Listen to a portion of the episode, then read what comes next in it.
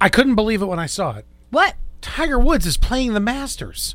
Yeah, he said that was going to be a game time decision. I'm I'm stunned at this though because it wasn't long ago we thought like well one we wondered if he was ever going to walk again. Do you ever? uh, And, and maybe this is not for you, but been knocked down.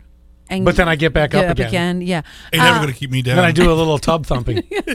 you you get knocked down and you're like, Then I get "No, back up again." I am going to prove them.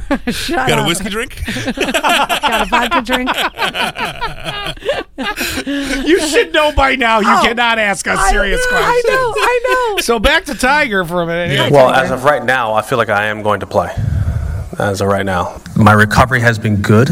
I've been very excited about how I've recovered each and every day, and that that's been the the, the challenge. That's why I came up here and, and tested out for 27 holes. But it's the recovery. You know, how how am I going to get all the the swelling out and recover for the next day?